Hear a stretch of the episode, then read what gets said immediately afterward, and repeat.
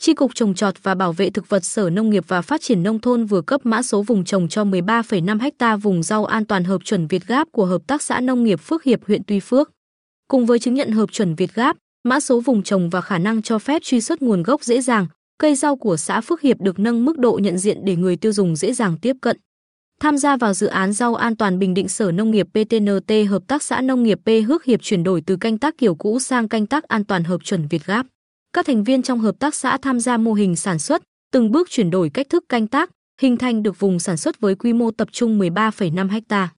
Trên toàn bộ diện tích này, với sự hỗ trợ từ các chuyên gia của dự án rau an toàn Bình Định, hợp tác xã đã đầu tư vườn ươm cây giống, sản xuất các giống rau mới để đa dạng hóa sản phẩm. Áp dụng mô hình tưới tiên tiến và tiết kiệm, áp dụng các quy trình về quản lý dịch hại tổng hợp, quy trình thực hành sản xuất nông nghiệp tốt theo quy định Việt Gáp.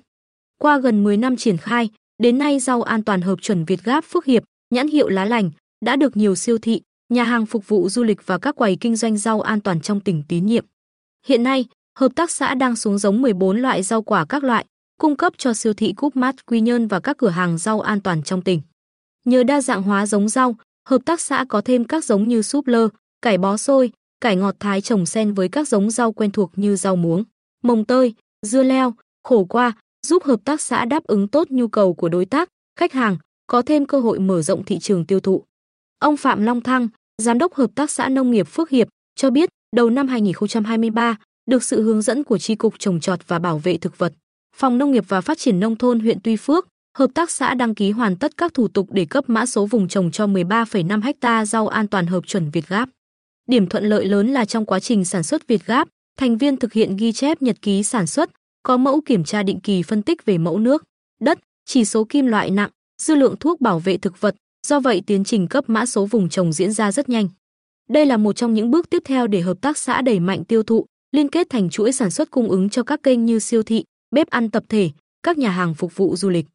Mã số vùng trồng được cấp cho các vùng sản xuất nhằm kiểm soát chất lượng sản phẩm, truy xuất nguồn gốc cây trồng, đồng thời đảm bảo người mua mua đúng sản phẩm với nguồn gốc rõ ràng, tránh được tình trạng nông sản đội lốt các vùng trồng để hợp thức hóa về nhãn mác.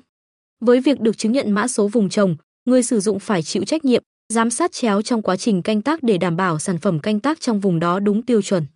Từ năm 2023, theo quy định mới của Bộ NN và PTNT, việc cấp và quản lý mã số vùng trồng tiêu thụ nội địa giao về cho các địa phương thực hiện.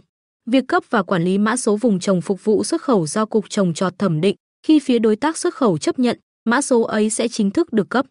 Ở tỉnh ta, Ủy ban nhân dân tỉnh giao cho Sở NN và PTNT cụ thể là tri cục trồng trọt và bảo vệ thực vật triển khai việc hướng dẫn, đánh giá và cấp mã số vùng trồng.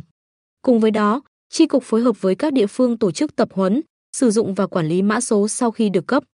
Theo ông Lê Hoài Lam, Phó tri cục trưởng tri cục trồng trọt và bảo vệ thực vật, trước Hợp tác xã Nông nghiệp Phước Hiệp, đầu năm 2023 tri cục đã cấp mã số vùng trồng cho vùng rau an toàn của Hợp tác xã Nông nghiệp Thuận Nghĩa huyện Tây Sơn.